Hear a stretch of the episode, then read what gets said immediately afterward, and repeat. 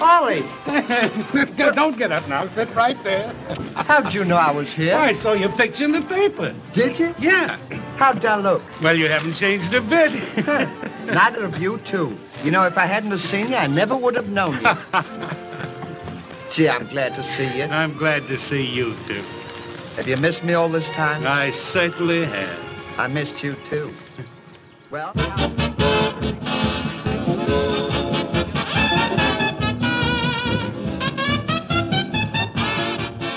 And I think there was something about a gentleness in their comedy. And I think there was something about their timing that was, they had a lovely pacing to their comedy that, that felt like my internal pacing. You know, how I think and how I talk was kind of like how Laurel and Hardy were. They really took their time and and it was just it just again you know like being in the theater at lord byng in the theater department it just felt like like being at home I,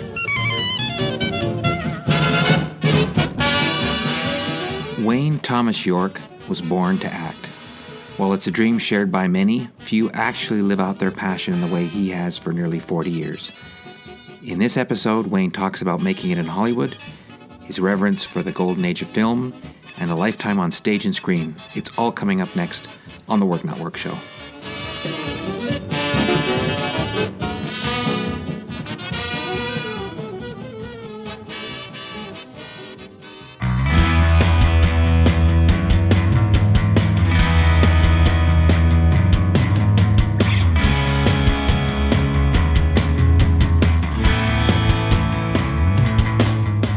Wayne Thomas Yorke has been a professional actor since 1981, with his feature film credits including Meet the Fockers with Ben Stiller, Once Upon a Christmas and Twice Upon a Christmas with Kathy Ireland, and Runaway with Tom Selleck.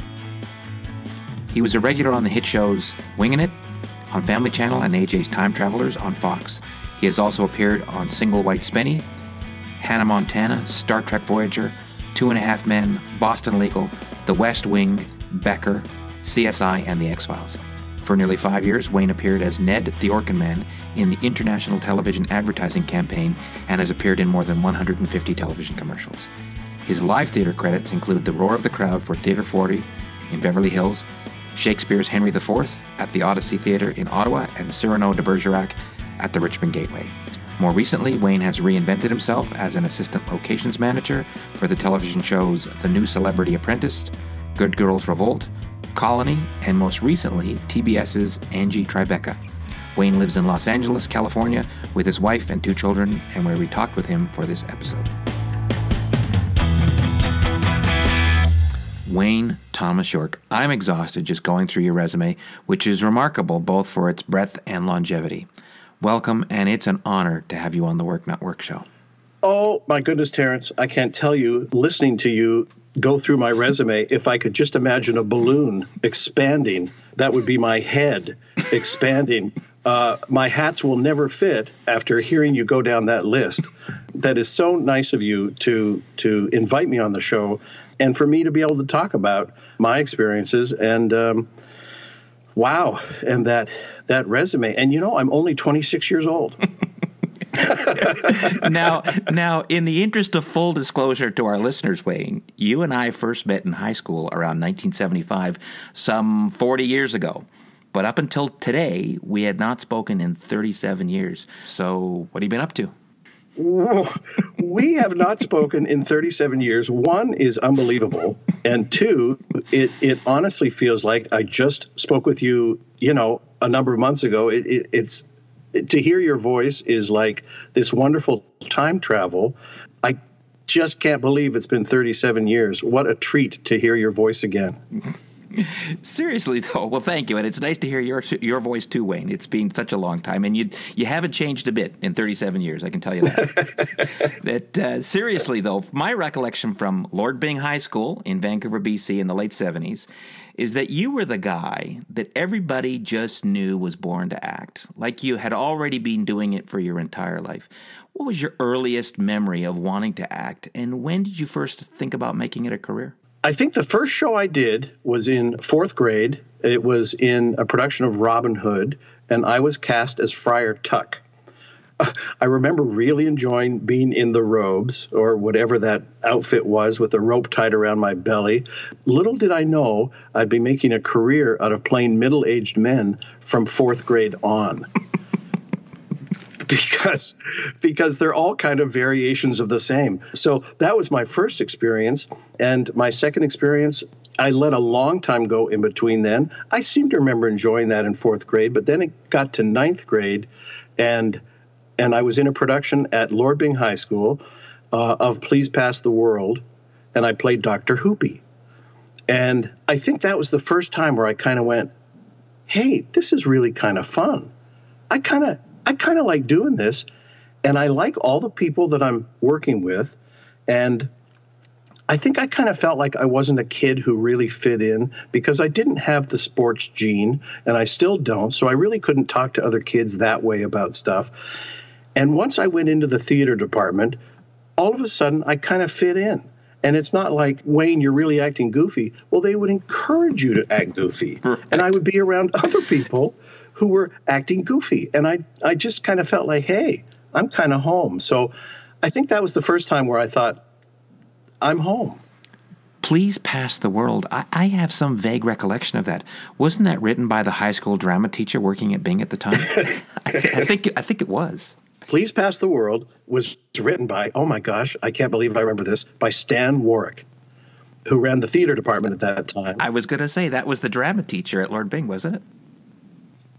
You're absolutely right. He wrote Please Pass the World and created that wonderful Dr. Hoopy who honestly I don't remember much about the show. I remember I lived in kind of a cave, and and I think I don't know were there greasers, uh, like tough guys, and I don't remember, but I remember just feeling like uh, at home. It was really really a great feeling. I don't know if you remember, but our high school allowed students to paint murals on the lockers. You broke ranks with the usual psychedelic peace symbols and heavy metal band logos and painted, I think, Laurel and Hardy, Fatty Arbuckle, and Groucho Marx. So your fascination with this golden age of Hollywood goes a long way back. Can you tell us a little bit about your reverence for this period and the influence it's had on your career? First of all, I have to tell you, uh, painting those lockers was fantastic. I can't believe that Lord Byng allowed me to paint, I don't know, five or six lockers because I only had one. So who was the poor schlub who had to open the locker with Groucho Marx's face on it, who probably thought, who the hell's that guy on my locker? But it was a Hirschfeld drawing of Stan Laurel, Oliver Hardy, and if I remember right, it was Charlie Chaplin and Groucho. I, I guess I had some of the names wrong. Well, no, you were very close. Uh, you said Fatty Arbuckle, but maybe. Yeah. Anyway. Uh, yeah. Yeah. So I don't know. You know, I, I was raised by a single parent, by my mom, and she had me when she was 42. So she was an older parent. But I don't think even my mom, or certainly my older brother or sister, had any love of old movies or anything like that. I think I kind of dug that one up myself. And I, I just remember always loving them. And when it came to like Laurel and Hardy, JP Patches was a kids show that used to be uh, uh, broadcast from Seattle, and uh, I used to watch it two days a week because every Tuesday and Thursday, JP Patches would introduce Laurel and Hardy. And he would show a Laurel and Hardy short, and I would set my alarm. I would get up earlier than anybody in the family. Don't bug me. I'm going downstairs to watch Laurel and Hardy. And I think I still think they kind of roll their eyes uh, about my love of Laurel and Hardy, but I would just watch it and so thoroughly enjoy it. And, and it started then. And I think there was something about a gentleness in their comedy. And I think there was something about their timing that was, they had a lovely pacing to their comedy that, that felt like my internal pacing. You know, how I think and how I talk was kind of like how Laurel and Hardy were. They really took their time and and it was just it just again you know like being in the theater at lord byng in the theater department it just felt like like being at home. I felt very comfortable with them and then that branched out into other comedians and then into old films and then into silent movies. In an excellent article written by Michael T. Toole of Turner Classic Movies much later in your career, you directly attribute your comedic timing as having been modeled specifically on Oliver Hardy.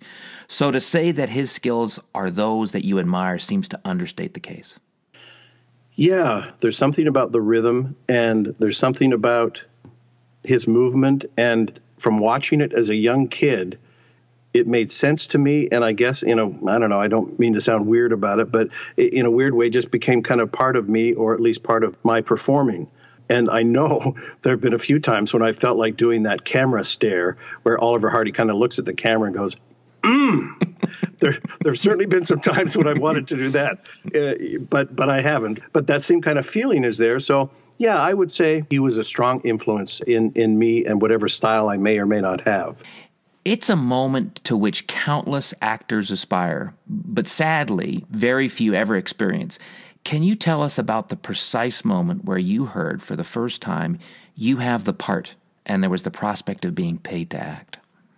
Boy, I know that two of the the the the earliest jobs I got, and I don't remember if they're the first, but but one of them was at the Arts Club doing Crimes of the Heart, and uh, Bill Millerd directed that. It was with uh, with Moira Walley and Gabrielle Rose and Sheelah Megill. That was fantastic, and I celebrated my 21st birthday with the cast, and it, it's just such a a professional theater company, and the theater is so beautiful, and those performers were so great to work with that was a real highlight for me for theater. And then the earliest part I got in a movie was a movie called Runaway with Tom Selleck and Gene Simmons.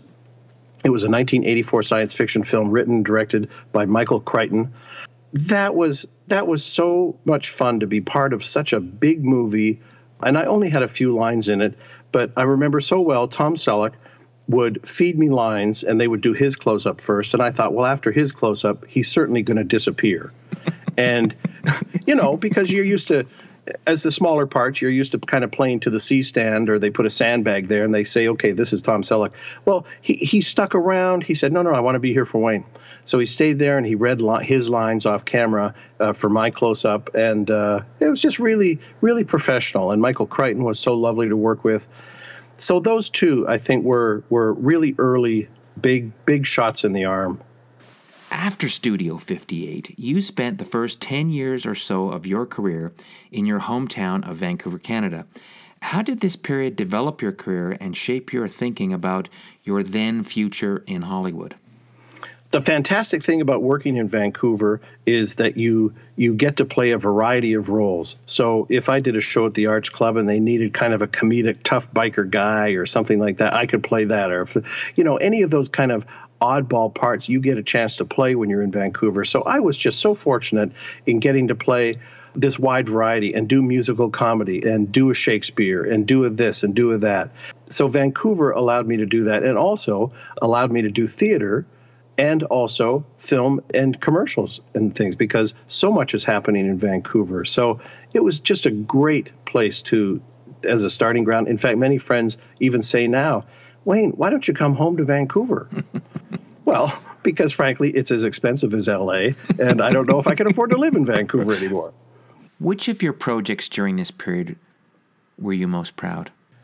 I think the project that comes to mind that was most memorable for me was in a TV show called Border Town, and I played Teddy Roosevelt.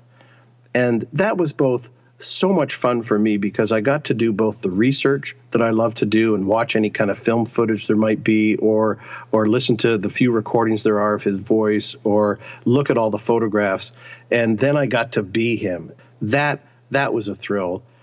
And the the other one that stands out is is a show called The Black Stallion, and I did that with Mickey Rooney, and didn't have a large part in that, but I got to meet Mickey Rooney and to act with Mickey Rooney, and you know I have a love as we've talked about. I have a love of old Hollywood, and he's from old Hollywood. So when he found out that I was asking him questions about what he loves and and lived through he did not want to stop talking to me. And they would say you know wayne you're needed on the set. And and and mickey would be oh wait just a minute just a minute. He would take my hand and hold my hand and you know be mr responsible. I would want to get to the set but no mickey had to finish that story. Right and the one story i remember from mickey just very quickly mickey rooney i was standing with a bunch of the background people and mickey rooney comes up and wants to just chat with the background people and says to one of the women you look just like my ex wife. And one of the other background smartasses said, Which one? Oh. Was- did- He, did- he had like eight wives, didn't he, over the course of his life? Oh, I think he did. I think he did. Our folks think we're babes in arms, huh? Well, we'll show them whether we're babes in arms or not. I'm gonna write a show for us and put it on right here in Seaport. Why, it'll be the most up-to-date thing these hicks around here have ever seen. Opening night, we'll have Max Gordon, Sam Harris, Lee Shubert down to give us the once-over. How about it, kid? Oh, working with Mickey Rooney in Vancouver, and then when I came down to Los Angeles, working with Dick Van Dyke on Diagnosis Murder was for me heaven because they are, well, not Dick Van Dyke so much, he's not maybe as old, but they are just from that period.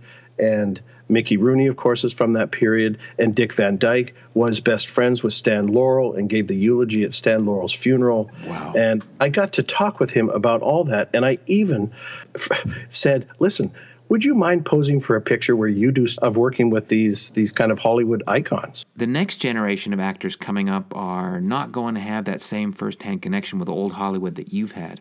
I again consider myself very fortunate. Um, and if I wasn't so darn slim in the pictures that I have with Mickey Rooney, I'd show them more often. Right. Because the reaction isn't, "Oh my gosh, look, you're standing with Mickey Rooney." The reaction is, "Oh my gosh, you were so slim." Oh, there you Oh, go. shut up. I remember though when I was in, in British Columbia uh, that I played Stan Laurel in the BC lottery commercials for I don't know how many. Well, let's just say now I'm playing Oliver Hardy. right.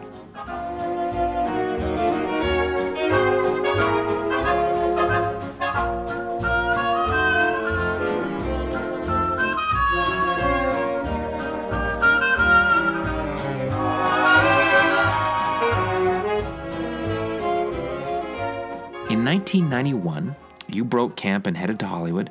What were the events leading up to that, and why did you know that was a step you simply had to take at that time?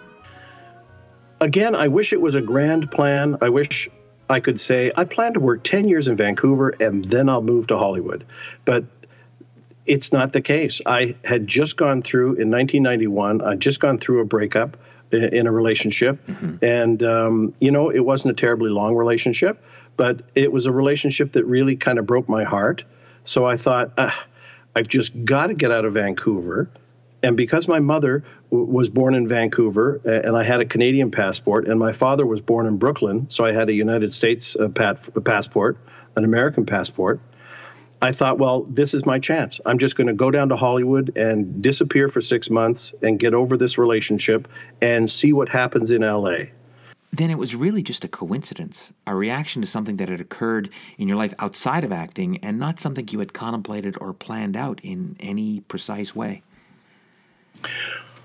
Well, I guess I had maybe thought about, gee, you know, I wonder since I have this golden opportunity of two passports, maybe I should give LA a try. Um, so maybe in the back of my mind, but what really pushed me like a catapult was the end of that relationship. Wayne, a second ago, you mentioned that you were the son of a single parent and also that your mother had you when she was a little bit older, when she was 42. Did that have an impact on your career and your development as an actor? Boy, that is such a great question. I've never thought about that before. I wonder if if having a single parent pushed me in that realm of becoming an actor or was it being the third kid going, "Hey, look at me. hey, don't forget me." But but you know, it probably did because I think my father passed away when my mother was expecting me. Wow. So uh, it was about four months before I was born. So my mother returned from the United States to Vancouver to be with her mom and then gave birth to me so she could be closer to home. So it might have been at first in a response to a very busy, overworked parent and being the third kid that kind of pushed me in the direction of, of you know, hey, hey, look at me. I can do this and I can do that and and all that. And and maybe maybe in that was was the lovely safety of watching Laurel and Hardy and things like that, of a nice kind of gentle comedians and things like that. That might have all been part of it, but uh, uh, I'll give you the number of my therapist, and uh, you can- you can ask them that part. But you know, in thinking about it uh, seriously, it, it it might have it might have just been part of it. Yes. Did she in any way want that life for herself, do you think? Did she have aspirations to act or to be in the movies like you? Not at all. I, I am such an odd duck in our family. Nobody that I know of in our family wanted to uh, to be in the arts in any way, and uh, no, I just can't tell you where that comes from. Where that comes from in other people, um, but no, my mother did not have that interest at all.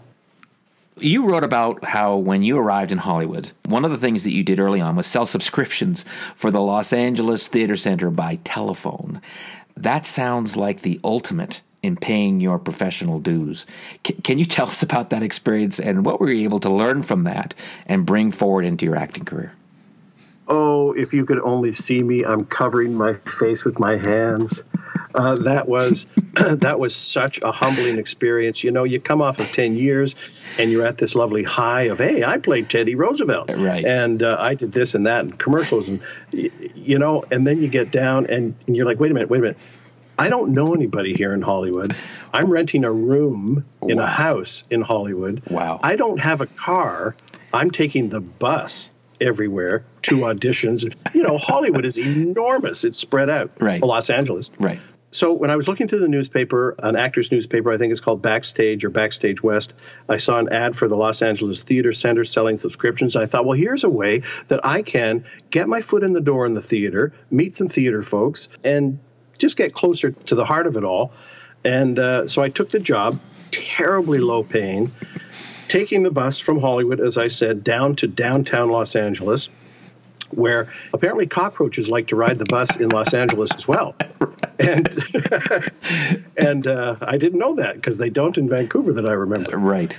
Yeah, it, it, it, was a real challenge because I remember phoning people and saying, Hello, my name is Wayne Yorke. I'm phoning from the Los Angeles Theater Center. Uh, oh, wait a minute. Is that the theater that's downtown?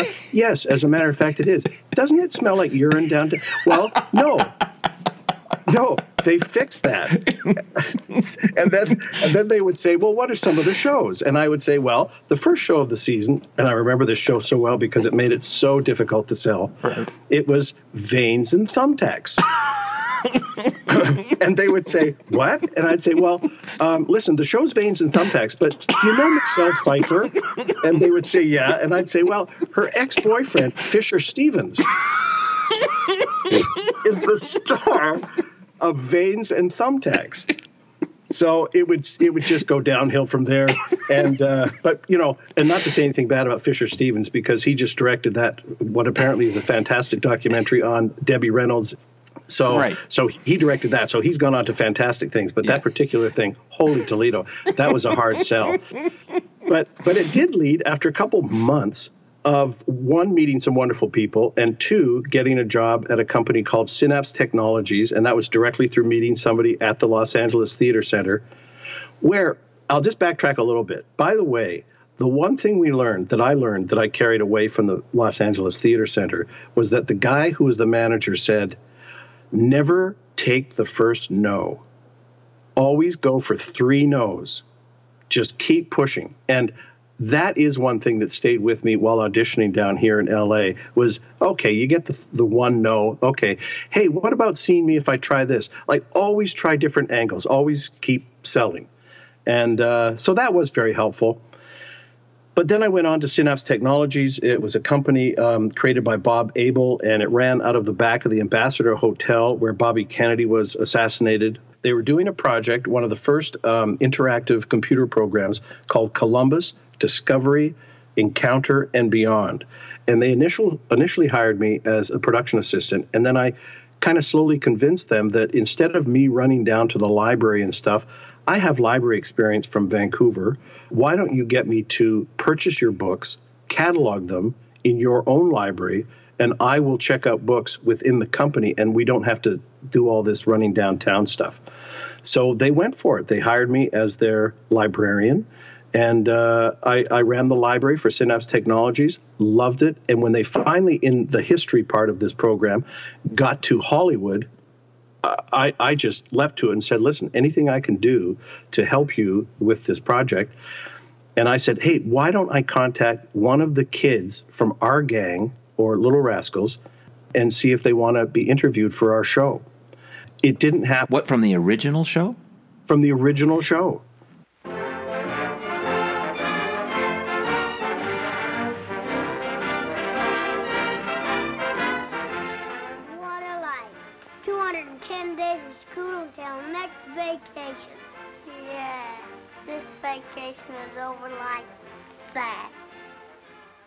But you know who was still alive was Spanky. Spanky. Holy smoke. Spanky McFarland. Yeah. So I called Spanky McFarland. The interview did not happen. He wanted to charge a little more money than we had uh, for a budget, but I got to talk to Spanky. Wow. For me, you know, it was it was just a fantastic moment. How much of this are you prepared to credit to luck in terms of how one thing led to another? It seems like this was a happy series of coincidences in a way. I think I was looking for a job that I could I could work at the job and enjoy what I was doing, but also audition on the side. And if I had to disappear for two or three days to work on a project, then I could, mm-hmm. because frankly, I needed the money. Right. So it was trying to juggle both. But I have to tell you, luck is such a big part of this whole thing, and I don't think I'm alone in this. I just try to be available if doors open and to be open to trying something new. And if that door opens, I'll say, "Yeah, I'll try that." You can always go back through the door, hopefully, but a lot of it is is good fortune and good luck, but always being ready to kind of jump at the opportunity if someone throws you a lifeline. Be- because it's a gateway to so much of the rest of an actor's career, can you walk us through a typical Hollywood audition process that you would have experienced during this period? First, you get a call from your agent, and it's you've got an audition tomorrow. That's great. It's at three o'clock. Great. Send me the script. Great.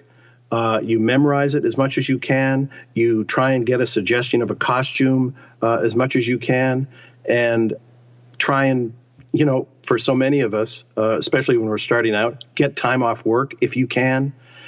And then you get to that audition and you sit in a room and you look around and you're prepared as much as you can. You have to calm the anxiety of, oh my God, this might get me away from my regular job. This might lead to something. And you look around the room and there's a lot of people who look kind of like you. Or there's a lot of people who maybe were in a series. Or, oh my God, there's so and so, that guy. So you have to kind of calm all that, cut out all the thing. You need those those blinders on. And then they call your name and you go in and you're in a room either with the casting director and yourself or a camera person and the casting director or maybe there's directors producers writers there can be two or 15 people in the room and then you just stay as focused and try to have as good a time as you can because the chances are it's your last time that you're going to be reading that you know the odds of us getting a part are pretty minimal Right. so make this your one, for lack of a better word, your one performance, and and try and, and make it as good as you possibly can. And then you leave the room, say good luck to the other people, or just walk out, and then you wait. And that's the most excruciating part: is am I going to get a call on my drive home? Uh, shoot, I didn't hear by the end of the today. Well, maybe first thing in the morning. Of course, they're probably going to call. Do you get a call? Oh, maybe sometimes they call you and put you on avail, which means they're holding your availability for the shoot day. Wow. That that puts you on pins and needles because then you know it's down to maybe two or three people, and they've got them all on avail. And you're waiting to see who backs out, who can't do it, who's charging too much, or whatever. Maybe it comes your way, maybe it doesn't. But yeah, it's it's a it's a wacky process and you can also hear the person before you as you're sitting there in the waiting room get a huge reaction from the room like a big laugh or something and you go well geez Yeah. now i gotta go those guys were hit and you go in and it's a dud but uh, oddly that might be the one you book and the guy before you got this big laugh didn't get it you just never know uh, with this so you always go at it like this is your shot go for it How many of those would you have gone through before you were successful in landing that all important first part in Hollywood? This is kind of a lead into my next question, which is what were some of the early roles that you landed, and how did that experience compare to what you had encountered in Vancouver to that point? Well, Vancouver was so great. Vancouver was like Studio 58 in that it gave me a ton of opportunity to play different parts, to to audition a lot because Vancouver was so busy. So that was a great launch pad to be down in LA where you realize, wait a minute, this is kind of the same. These auditions are the same, everything kind of works the same. So Vancouver was a great training ground for that for me. And some of the early parts, boy, when you first get a part, like I got a small part in Murphy Brown or uh, Coach. That is heaven. That is just heaven to be able to just phone home and say, "Hey, I got hired." Not only were things okay in Vancouver and people were supportive in Vancouver, I- I'm getting a little piece of the pie down here, and it feels really good. I think the best one, the most fun, was when I got cast in a kids show called AJ's Time Travelers. And the, I played both AJ's dad and then Izzy the dog when he goes on the time when AJ goes on the time machine. I was Izzy the dog, kind of like John Candy in Spaceballs. but uh, we did 40 episodes. It was it, we worked on CBS Radford right next door to Roseanne. Guest stars would come on the show like Carol Kane or Richard Lewis or Edie McClurg or these people would just come on and be guest stars on a show. That was heaven because at that point you're on a lot. You've got a parking space with your name on it. You're working on you're working on a series, and the executive producer of that show was a great guy named Gianni Russo, and Gianni Russo played Carlo in the Godfather movie, the guy who James Caan uh, beat the poop out of. um, so he was this kind of he was this kind of uh, Godfather like character, and you would go in his office, and on the wall it was a newspaper article, a real newspaper article, I think about a guy who he had hurt seriously. so he. You, you never really wanted to go in the office about any complaints. Just went in and go, Johnny, sir, it was a real pleasure working with you today. Around 2002, you landed a recurring role as Ned the Orkin Man, an international television advertising campaign that lasted nearly five years. How did that come about, and can you talk a little about inhabiting that role for such an extended period of time? Playing Ned the Orkin Man was such a thrill, and it just started like the all the other auditions that I told you about, where you audition, you audition, you audition. All of a sudden, I got this one. I got this one for the Orkin Man, and it was a one-shot deal. I did the commercial. It, it, it went well, and then I think they said, "Well, we'd like you to do another, and in fact, we'd like you to do a little radio as well." At the same time, or a few months later, I was called into audition for the Maytag Man. They were looking for a new Maytag Man Oh, yeah. and my agent was very smart at that time. Uh, I mean, all the time. But uh, my agent was very smart in that he said, "Look, Wayne is going out for another spokesman. So if you want him to stay on as the Orkin Man, then you might want to put him under contract." Oh, I see. They did, thank God. And I was under a yearly contract uh, with the Orkin folks, and I could not do any other uniform spokesman. But other than that, I was free to do anything. But I just couldn't be anyone else's spokesman in that way. You couldn't be the Maytag Man at the same time. I could not be the May, be the Maytag man, even though I don't know if that was coming my way. Uh, I could not do that, and that was fine because they they were so nice, and it was such a lovely a, a lovely time uh, just to get two paychecks a year. I would get a paycheck in January, and I'd get a paycheck in July. It just held me for the year. I could still go and do other things, and I did other things and did live shows and stuff. But uh, yeah, working with Orkin was fantastic. So it blossomed into this whole thing of doing, I don't know, 13 or 15 commercials, television commercials a year, and doing uh, a number of radio spots and and personal appearances. It, yeah, it was just it was just a, a really lovely time. When you're an Orkin man, you get asked a lot of questions. Ned, can a cockroach really live a week with its head cut off? They can. Oh, they can. You never know what you'll see. Spiders. Spiders? What about ants? It could be ants. What about silverfish? Man, do you do termites? Hey, Coach. Can you just know Yes. the termites actually? Yes. I saw a carpenter ant before. Is your mother here? Well, folks know that uh, we're just down the road. We're uh, a phone call away. Was that your first experience of having a large number of people know you as a character as opposed to yourself? You you might go down the street and, and people would shout out, "Hey, you're Ned the Orkin Man," that kind of thing.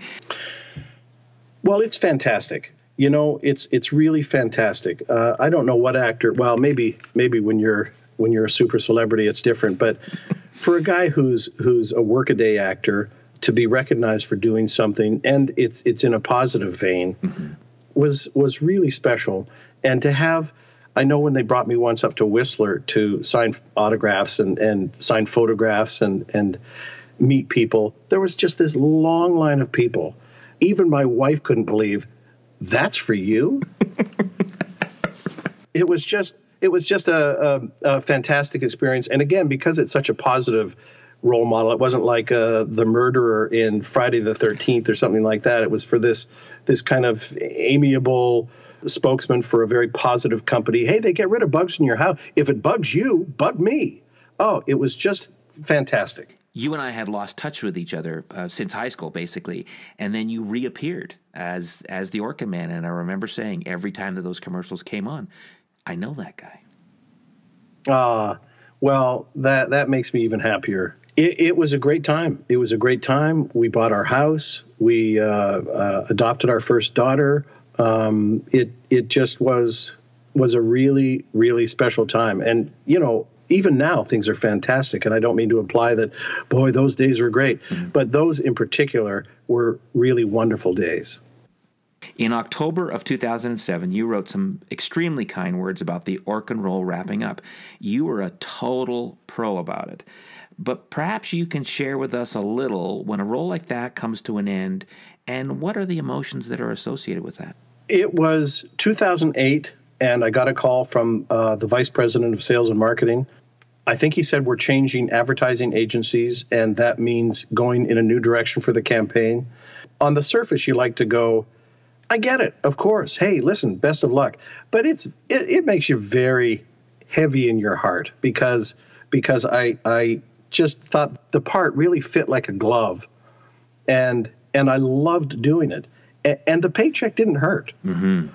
So to say goodbye to that and to know that it means, okay, that means you get back in the car and you start doing the auditions. And at that time, I think it was maybe one or two or three a day.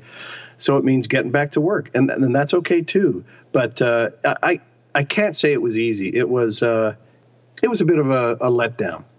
I could only imagine how hard that must have been because of a, a, part like that could easily have gone on for decades. Gordon Jump, for example, did the Maytag repairman for what I would guess was 10 or 15 years. Oh, he did it for a long time. And then you look at that wonderful woman who does the progressive commercials. She's been doing that for a long time. The Can You Hear Me Now guy who's gone over to Sprint. Right. But uh, yeah, that's the kind of thing you kind of hope, gee, I wish that were me. And, uh, and other things have come my way, which have been just fantastic. But yeah, it was, uh, it was fun to say, I'm the Orkin Man. Well, I, I can say that you'll always be the Orkin Man as far as I'm concerned. In terms of, you know, the, the new Orkin Man seems a little nondescript. I thought you brought a lot of humanity to that part and all of the parts that you've done in that vein. That's so nice. And and I, I hope it's not bad that I've trained my children to boo every time that man comes on television. Uh, I have no idea who that, that dude is, but kids, Boo!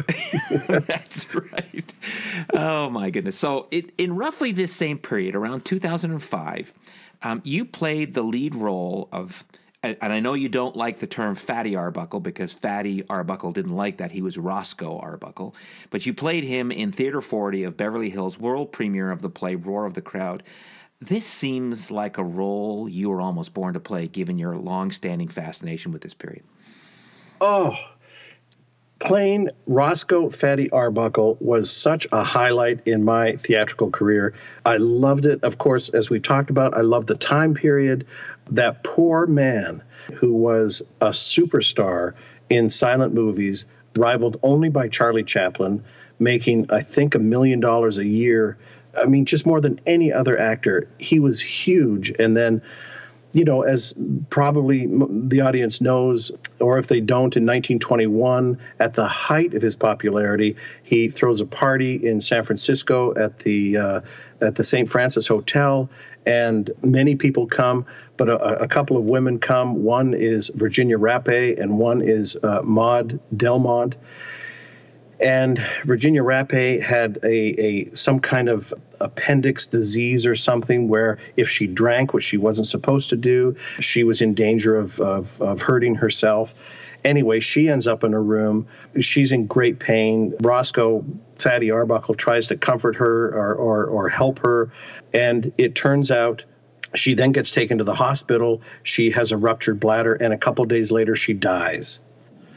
So Maud Delmont, who was trying to extort money from uh, from Roscoe, said, "Look, Uh, my version of the story is you tried to rape her. That's how her bladder got ruptured. Is it's your weight on top of her. Oh my goodness. And, oh, it was just horrible. Just horrible what that man went through. This is kind of one of those genial clowns, like a John Candy type of character, and then contrasted with this horrible thing that happened to him that someone accused him just to try to get money out of him. Someone accused him of doing. It ruined his career.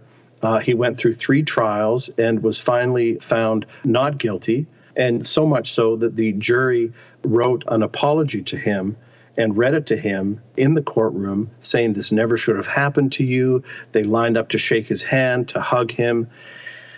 And unfortunately, that was 1922. It was very hard for him to get back up off the ground. The audience, uh, I think the Hays office had just started. They banned all Fatty Arbuckle films. He eventually, near the end of that decade, I think started doing a few shorts for Warner Brothers. And then 1933, one day, he signs a contract for his first feature length film since the whole incident many years before. He signs a contract with Warner Brothers. He's goes back to his, his room and he dies in his sleep. Uh, he was 46 years old, and the poor guy was just railroaded. You do think that being hounded to death by a false accusation is an affectation of today's 24 hour news cycle, but Roscoe's story shows it's anything but that. It's been going on for as long as there have been newspapers and reporters. Right. Right. And and they talk about fake news now. Right. Well, that was fake news then and William Randolph Hearst made a fortune off of that poor man and and his circumstances and said that thanks to uh, Roscoe Arbuckle, we sold more papers with his story than we did with the sinking of the Lusitania. Unbelievable. So the play itself, the roar of the crowd brought to life much of what you've just described, I assume. You know, it seems like something that could almost be developed into a movie today. It's such a fascinating and tragic story. Well, it's funny you say that because apparently Chris Farley was in talks with, I think, David Mamet for doing uh, something about Fatty Arbuckle. John Candy was interested. John Belushi was interested. And they're all gone. Wow. I was just going to say, it's almost like there's a curse associated with it. Yeah, well, let's hope not. but in terms of making it into a movie, those three guys are all gone. They're all gone, and I think it would make a fantastic movie. It's such a sad story. I, I think it would make a fantastic movie. They would just have to, you know, find uh, a younger guy than me. well, that's a, a, subject open to debate, I'm sure. But talk talk a little bit about the actual play itself. The first half of the play dealt with the the party, and and I think we introduced the show setting up his career a little bit and where he was, and then the party, and then the second half of the show was the courtroom, the three trials, mm-hmm. And and it was a it was a real tragedy. It it also coincidentally uh, during rehearsals for that show, my mother passed away. Oh my goodness. Yeah, it was it was both a real high and of course a real low. And I went up to Vancouver for my mother's funeral, and uh, in the middle of uh, rehearsal, and then went back to rehearsal. And there's something about, you know, if you can use things from your real life, which as actors we're supposed to do, there was certainly something in in, that sadness, in that tragedy of the whole thing that that that having gone through personally what I did with the passing of my mother could bring to the show. I think uh, hopefully it um, it all kind of I don't know in a weird way worked. But uh, yeah, it was a very it was a very sad time and a very happy time at the same time. That sounds like such an unbelievable thing to have to work through. Nobody could have blamed you for walking away from it entirely, but to bring some of that emotion to the production itself must have been a real challenge. Well, yeah, I think when I first got back, I just wanted to make sure I could make it through rehearsal without crying. Mm-hmm. You know, you just have that feeling of, uh, I can't go there. I can't go there right now. Right. But it actually was very helpful because it gave me something to focus on, and the cast and Flora Plumb the sister to Eve Plumb of uh, the Brady Bunch fame. Uh, Flora Plumb was the director, and she couldn't have been more helpful in getting me through the whole thing. And the cast was so supportive. It was just a a real rallying of the troops, and it worked. It was a it was a really fantastic fantastic show to do and to be part of. And Kathy Bates, not the movie star Kathy Bates, but Kathy Bates of Theater 40 wrote the show and cast me in the show And uh, I have really her to thank for that, and to also to get through that very sad time for me. The promo materials, which we featured in our marketing run up to this interview, included Roscoe's mugshot and you in costume in a recreation of that picture. For those that haven't seen it, the resemblance is positively spooky. Was that part of the method of getting ready for the role? Well, so many actors battle with this one because they either they say they either work from the inside out or the outside in. And I'm just tend to be one of those actors who if I get the look right, that feeds me and helps me with the part and helps me feel the part and, and, and be the part. I dyed my hair, which is, uh, well, was at the time brown. um, I had it dyed blonde. I've never had my hair dyed before, and got it cut in that in that 1920s, late teens look of really kind of shaved in the back. And I found that kind of stuff incredibly helpful. If I could look in the mirror and see Roscoe Fatty Arbuckle, then it just gave me that, that kind of confidence to be him and to get the right clothes. And I think I had all the clothes tailor made so the pants were exactly like the ones that he wore in photographs, or the plaid shirt, the bowler I had made by a hat company here in LA. Mm-hmm. I find that kind of stuff really helpful because then I can kind of put that to bed and get to work on the other stuff. So physically resembling the character is an important part of playing that character. Oh, it sure is. It sure is. For three seasons starting in 2009, you played Dr. Kasabi on the Family Channel's Winging It television series based out of Toronto. Tell us a little bit about that role and your experience of working on the same show for an extended period over multiple seasons. I think it ran a total of three seasons, if I'm not mistaken. Yeah, we ran three seasons. Again, I hate to keep using this word. It was heaven. It was thanks to my friend Frank Van Keeken, who I originally met in Vancouver. Just a, a, a talk about a workhorse. This guy is nonstop working on one show or another show. He created Winging It, uh, and he said he created Dr. Kasabi, and he had me in mind. And just what a treat! What what a treat to go up to Toronto, and I would go up for two months in a summertime. And uh, the hardest part was saying goodbye to my family, but that's another story. But to be in, in Toronto and to be part of this TV show, and if you're in a show like this and they know you, they start to write for you and they write in your rhythm. So earlier we were talking about the rhythm and my internal rhythm and, and Laurel and Hardy being part of that rhythm or Oliver Hardy. It's that same kind of there's a way that people speak and they write for the way that you speak if you're in a show and you're not just there for one day, you're there for two months. You just can't it doesn't get better. It just doesn't get better for an actor to to go on set every day and and and know where your set is and know your costume and know your lines that they've written for you and it's very special. Are there any drawbacks in working on a show that extends over a number of years as it did? I think the only thing that can't be good in that situation is being away from your family mm-hmm. because the hours are long. And even though they came up from LA and stayed with me in Toronto for half of the time, you're going back to a hotel room and uh, you're working on your lines in your empty hotel room if your family's not there. I think that's the only drawback because otherwise, it it again to me is an actor's dream, and because the part is something that I love. It, in fact, it was kind of like the Orkin Man. It's like everyone has their slot. That's one thing I learned when I came to LA is they're not going to hire me for the comedic tough biker guy. They've got tough biker guys. They've got Eskimos. They've got everything they want here. So just not play you, but play your type or what is your type? Where can we slot you? And I tend to be the friendly neighbor guy. So that fits into the Orkin or that fits into Dr. Kasabi.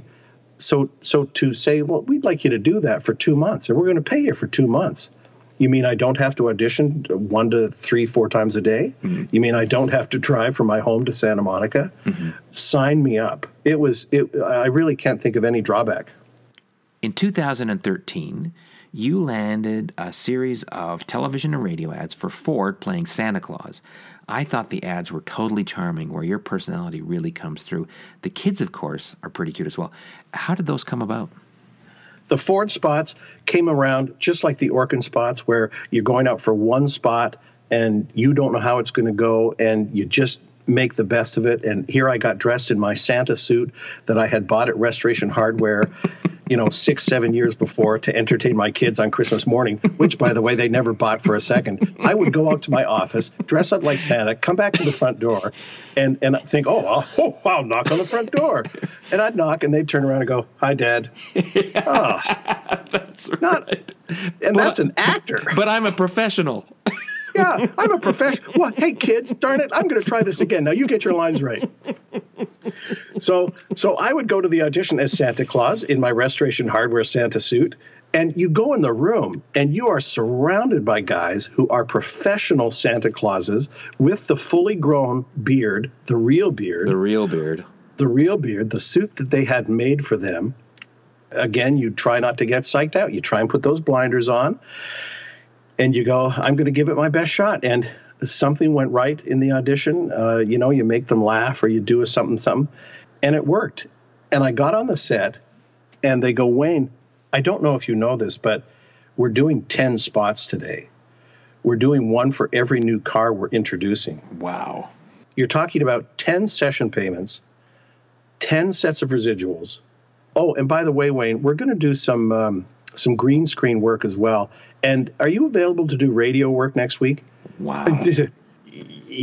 Again, it just I can't tell you how fortunate I have been, and and it happened two years in a row, uh, where they said we want to have you back. We want to have you back playing Santa again.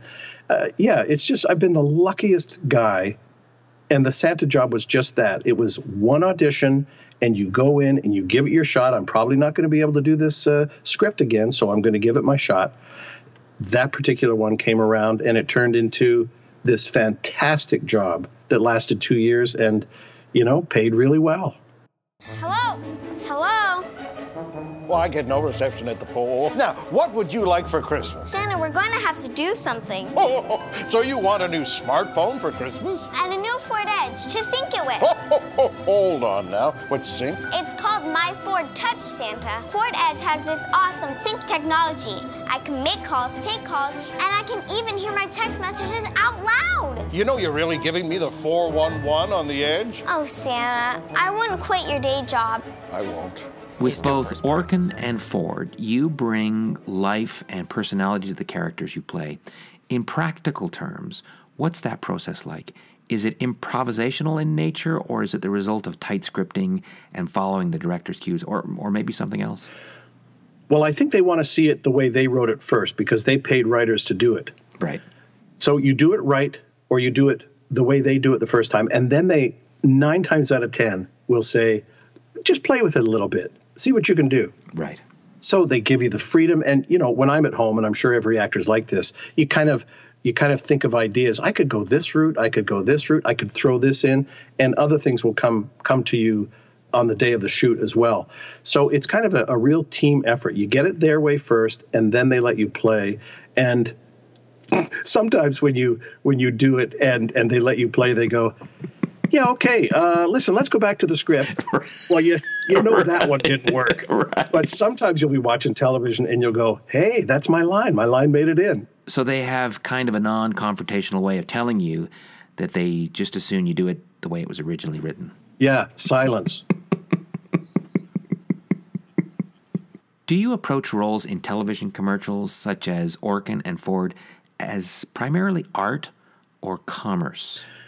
Boy, I would love to say, "Oh no, it's completely art," uh, but I'm afraid for me it isn't. It's it's from the audition to the actual day. I try to enjoy it as much as I can, and I try and get that enjoyment across. And and if it gets you that job and you're on the set, then you also try and get that enjoyment across because that's what makes it an enjoyable commercial to watch. That much of it is is enjoying myself. First of all, getting the job, enjoying myself. And when do the checks come in? Isn't that terrible? I mean, that's terrible. But but I just to be honest, you know, doing commercials is is like I make them as good as I can. I do the best job I can. and when will that check clear? You don't rank the various kinds of work, whether it's television ads or something like The Roar of the Crowd, in terms of their artistic merit. You don't go through that calculation at all. I think of doing the plays, doing theater as much more artistic. that was the biggest shock in coming down to LA is in LA theater doesn't pay very much unless you're in one of the big houses. So if you're doing smaller theater, uh, it's called a 99 seat agreement or 90 yeah 99 seat agreement with American Actors Equity, and uh, so you get somewhere between five and twenty dollars for a show. Wow. So believe me, it ain't about the money. That's when you really go, I'm going to work on this show. I I love this part. I love doing Fatty Arbuckle for Theater 40, all that stuff. But it really is for the love of the art. Right. And commercials are kind of the exact opposite. I still try and have as much fun. I still put as much care into it, but I know that there's a, a paycheck involved. You don't feel one competes with the other in any way. No, I don't think so at all. I think I think I'm a guy who likes to work and whether it's on commercials or whether it's in Roar of the Crowd or whether it's at the Arts Club or whether it's Runaway with Tom Selleck or with Mickey Rooney, I just love to work and I make it as good as I can for what it is. And I never think, well, I'm going to pull back here because this one doesn't pay. Right. I give them all the best shot that I can. Thankfully, because we all have to pay rent and mortgage and, and all that kind of stuff, and, and we all have to eat, that thankfully some of those pay. In May of 2014, you wrote in your online journal that pursuing a career in acting, the auditions, the highs, the lows, the un- unpredictability, the memorizing, the rejection had all taken its toll on you. Can you tell us about this particular period in your life and the events that led up to it? it's kind of a it's a weird thing because it's really all I've ever done. It's all I did eh, that stand out to me in high school, and it's all I did in theater school, and it's really all I kind of cared about through my professional career. And to get to the point where you're kind of after 30 plus years, where you're kind of tired, and I started to feel like Willy Loman from Death of a Salesman. And I would, Sure. I would see myself walking up after getting out of my car, and I don't mean to- this to sound pathetic, but I just had to be aware of what, how I was feeling.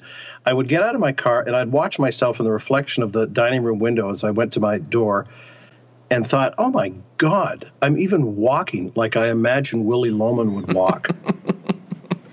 and and I just got tired of the highs and the lows and the I would go from many years ago doing 1 to 5 auditions a day to maybe one every 2 weeks. So all of a sudden that audition became really important and I stopped having the fun that I would try and put into these auditions because it was so important. If you're doing 1 to 5 a day, you can kind of bang them out and have fun and and kibitz and and and make jokes and try and get good buttons for things. When it becomes so important to me anyway it stopped being fun. And also down here things changed a lot because at least with commercials i'm told that 75% of all television commercials are now non-union. Being a member of the screen actors guild uh, or sag aftra all of a sudden there's just not the work and it becomes a hobby darn my kids but they keep eating Yeah, right. Yeah. and they keep growing and baby needs a new pair of shoes yeah, right. and and and they need braces Yes. and you know all that stuff so it just gets to the point where it, one it's a hobby and two it just ain't paying Yeah. anymore anyway it just became it became more weighted that, than i liked and and i stopped enjoying it as much so i started exploring other things Okay. Early in 2016, you were field manager for, wait for it, the new Celebrity Apprentice featuring this upstart Donald something or other whose shtick seemed to be firing people all the time. So, did you get to meet the man himself? And if so, what can you tell us? And more to the point, what are we in for for at least the next four years? I never got to meet him. He's the executive producer of the show. Right. Uh, this show has uh, Arnold Schwarzenegger. Okay, right. That's that's the new Celebrity Apprentice. Okay, I stand corrected. he's the he's the new boss and uh, i loved working on that show i was working as a library coordinator at hamilton elementary school big plug for hamilton because it's in pasadena and they are the nicest people on the planet. There you go. and i loved working in the library and working with the kids and i got to read to every class but it didn't pay so well. So in december of 2015 my friend phoned me a fellow actor from theater 40 phoned me and said do you want to try locations work? There again a door was open and i thought uh yeah let's give it a shot So in January of 2016, I started as a field manager in the locations department for uh, the new Celebrity Apprentice. It's a lot of work. It's very different working on uh, behind the camera, but I learned a lot and uh, met Arnold. It was a, a really wonderful experience, and I got to tell you, I'm really getting a kick out of watching the show. Oh, there you go. And I feel like there's a piece of me in it, and if I ever forget there is, I see my name at the end of the credits. All right, I'm going to tune in for that reason, if for no other. So there you go. In the latter part of 2016, you were an assistant locations manager for Good Girls Revolt for Amazon, Colony for Universal USA Network, and now Angie Tribeca for TBS. Can you tell us about the locations manager role and your thoughts about participating in the business in this manner? Well, I got to tell you, strangely, I noticed myself as I was driving around the other day that I was kind of happy. And I thought, wait a minute, I think this locations work is really not so bad. I get to explore LA. Again, it brings me back to the history of LA and, and early history and all that. I get to see all that those kind of aspects of LA as I'm either scouting for a location or or prepping a location or striking a location or, or we're actually filming and I, I kind of like it. It's it's really interesting, and there's a lot less pressure. Although it gets really pressure filled, mm-hmm. because if for some reason something falls apart, or a neighbor's playing music really loudly, or there's a barking dog, or something like that, all that stuff you have to deal with as a locations person. I really like it. It's been a it's been a really good experience and a real adjustment working behind the camera. But but for now, I like it. Even though my agent is scratching his head, going, "What are you doing?" I'm thinking in time that I will be able to juggle both, and that if if one show transitions, maybe a month later the new show starts as a locations person, in that month that I have off, maybe I could squeak out an audition or two and and be Santa again. Just to go back to what you said a second ago about what your agent said, does he feel you have to choose between one or the other? You can do the locations work or you can be an actor, but you can't be both.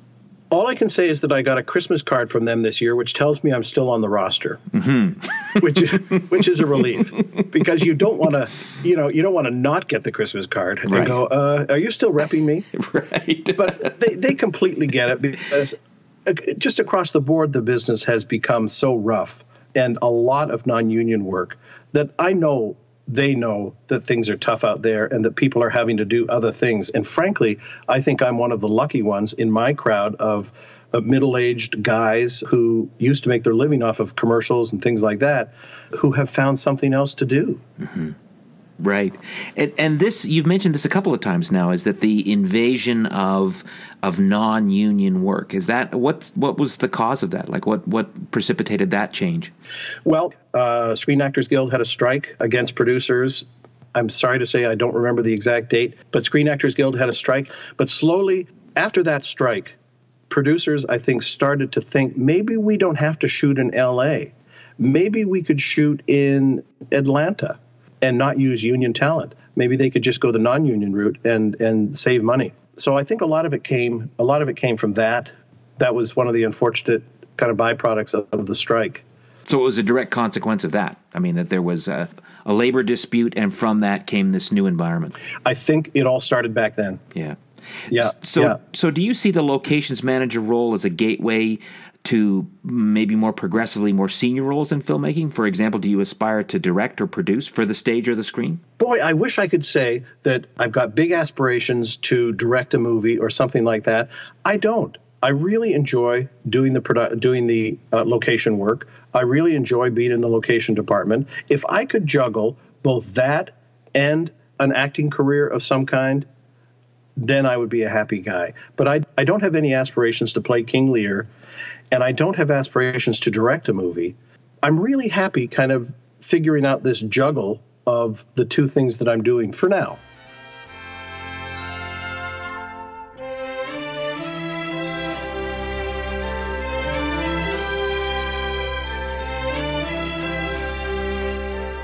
You're married to BB and have two adorable kids. I, I noticed on your professional resume that you've listed school library coordinator, improv workshop instructor, and after school class coordinator.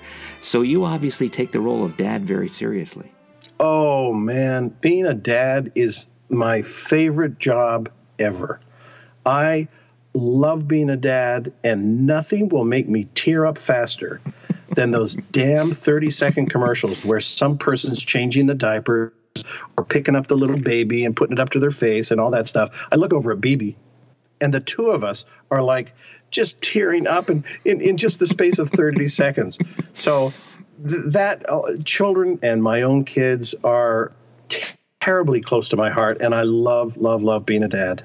You sought out the work at your kids' school so you could more actively participate in their education. I did. I did. It was both to be at the school, but also just to, as the acting work kind of slowed down, to increase in income. So I tried to think, what am I good at besides doing the acting thing? So I would teach after school programs at my kids' school.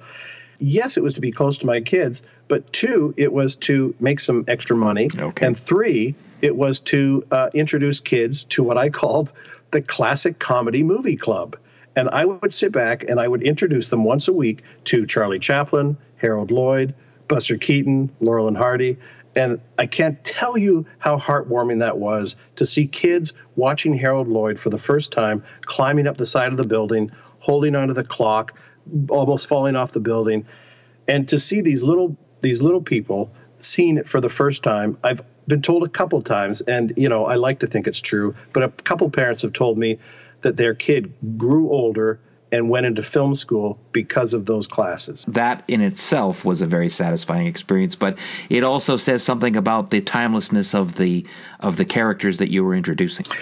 I I think so. I think so. I think at first, you know, my kids sometimes will, I'll go, "Hey, I want to show you a movie." And they'll go, "Is it black and white?" yes. Do they talk?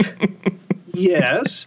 Yes, they talk. I mean, sometimes there's that reaction, and I completely get it. But these kids had signed up to a class knowing that they're going to be exposed to movie history, so they were they were really gung ho. And and these guys, Buster Keaton and Charlie Chaplin, never fail, and they didn't. More generally, as you look down the road, what do you hope the future holds for you?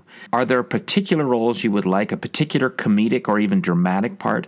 Is there a particular project for the stage or screen you would like to see realized? Boy, I wish I could say there was, but I, I don't have the aspirations to do a King Lear.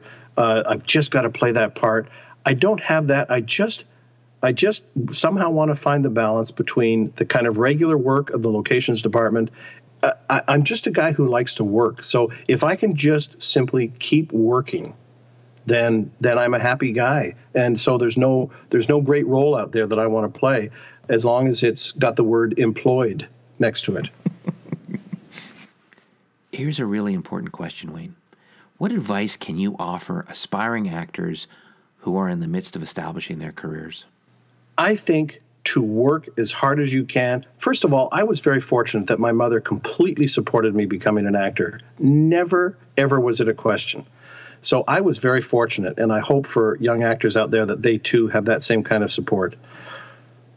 Keep working, do as many shows as you can, do as many workshops as you can, meet as many people as you can, go out to as many functions as you can, because so much of it, so much of it, I can tell you after 30 years, is networking and things will come to you that way. If you're sitting at home, man, they are not going to come knocking on your door. Right. You've got to be out there. So, if either one or both of your daughters wanted to be an actor, you'd encourage that?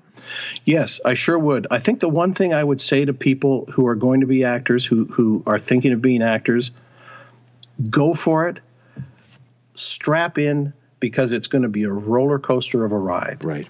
There's some fantastic highs and then for sure it's going to go down in that valley yeah. guaranteed and just just be ready for the ride and know that going in and i just have a very funny little story it's short uh, edie mcclurg uh, came on to AJ's Time Travelers as a guest star. I was a series regular. She came on and did a great thing, her her bit. And then a year or two later, I've got a small part in Hannah Montana with Miley Cyrus. Mm-hmm. So I come on the show. She's the guest star. I'm not. So we're standing in a group, and she comes up to me and she goes, Wayne, is is that all you do in this show? and I go, yeah, yeah, that's it. And she looks to the rest of the people who I was talking to, and she goes, "There's your lesson, boys. Save your money." and I thought, I don't think of that as a downer story at all. I think no. that's exactly right because you are going to be in a series and you are going to be a day player and then you're going to go up and be. It's just a friggin' roller coaster ride, Right. which can be a real joy, but also there's some pain in there. On your professional resume, you've listed your as your special skills bird whistling, ukulele, and that you recently completed a course of study at the New York Institute of Photography. Pretty eclectic. Well, if I said I've completed that course at the New York Institute of Photography, I would not be uh, telling the truth. I'm working on it. These are pretty diverse interests, Wayne. Is there an organizing idea behind them, or are they just random things you're interested in? I think the things that just interest me, uh, I think a ukulele, again, it goes back to old movies and things like that. Cliff Edwards, Ukulele Ike, things like that. I love that. I love that. Why don't I try doing that myself? Uh, photography, you know, I kind of like that. That could be fun. I should do that myself. It is kind of eclectic, but again, it's just when a door opens or when when you get that kind of trigger of, I like that, then learn how to do it better. So- get better. So, what's the best way for me to get you to demonstrate your bird whistling skills? Oh, let me get a little drink. Okay. and uh, Is it name that tune? Do I do I actually come up with the bird and then you imitate it, or or do you have some that you would like to? You you do it whatever way you want. I'll be thrilled if you'll just do it though. I think for me, it's there's there's not one particular kind of bird. It's Wayne's bird, and it's more like it's more like to me, it's like a cartoon bird. Just a sec. Okay. Okay, here we go. All right.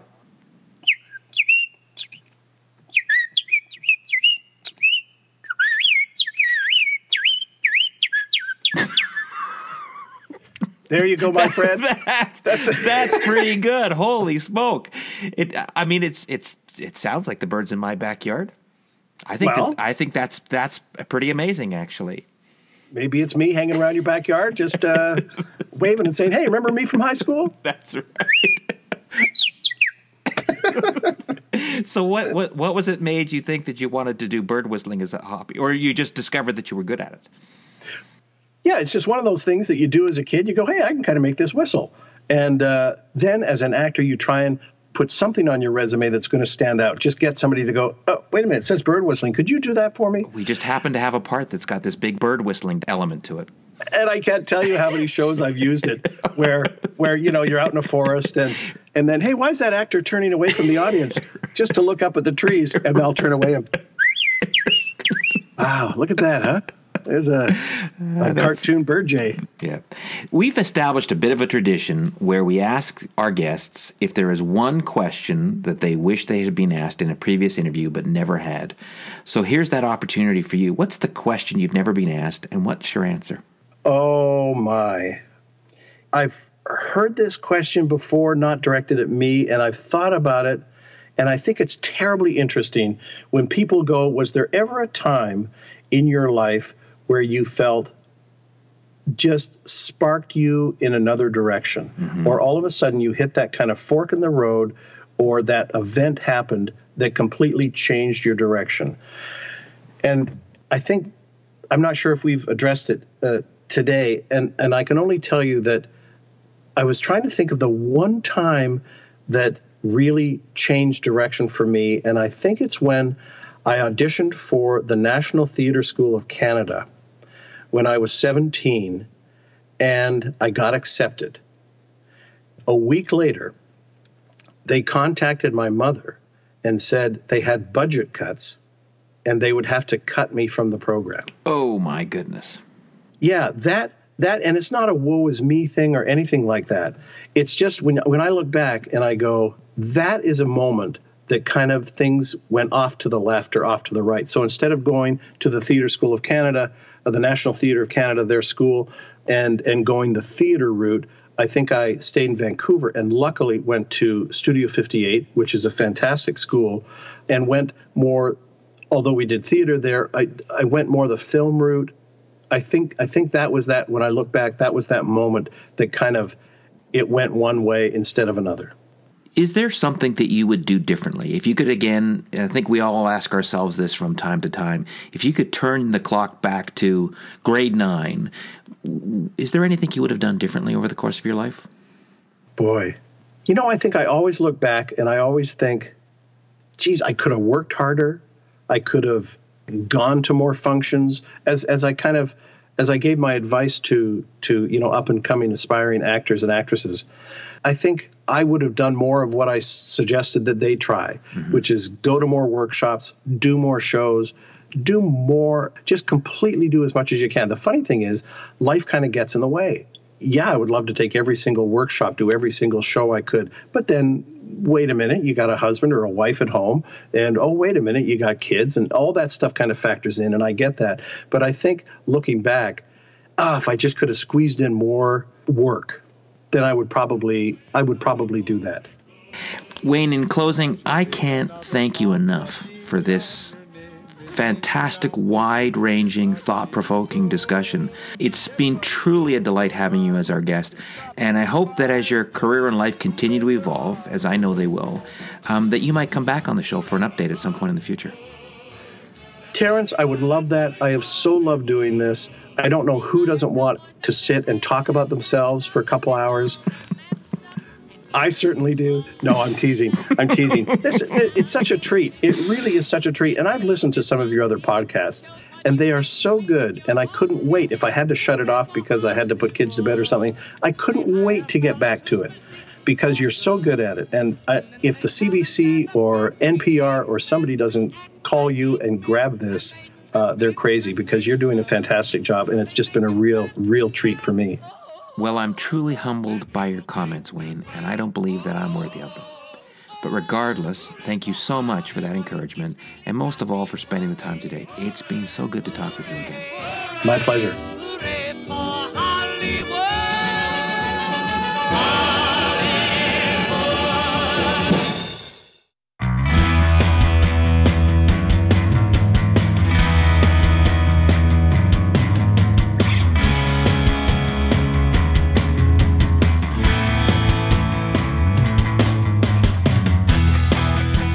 That's it for this episode of the Work Not Work Show, and I would like to once again thank our special guest, Wayne Thomas Yorke. It's been great. If you like what you've heard, please rate us on iTunes. It really helps. We're also on Patreon, and we'd be honored if you would consider becoming a patron of the show, which starts for as little as $1 per episode. Our website is worknotwork.show, and our podcast can be found on Apple's iTunes. Simply look for Work Not Work, no spaces, in the podcast section. We're also on Dan Benjamin's Fireside. We're on Twitter at Work Not Work and all of your favorite social media platforms. Follow us on any one of those to get news about upcoming guests. We also have a companion publication on Medium. We look forward to hearing your feedback, so please leave your comments on one of our platforms. The show is written, produced, and hosted by me, Terrence C. Gannon, and is wholly owned by Interlog Inc. of Calgary, Canada. All rights are reserved. Thank you, Michelle, my lovely wife, for your support and for your infinite patience. Finally, thank you, our faithful audience supporting the Work Not Work show, the show about people who have turned their passion into their profession.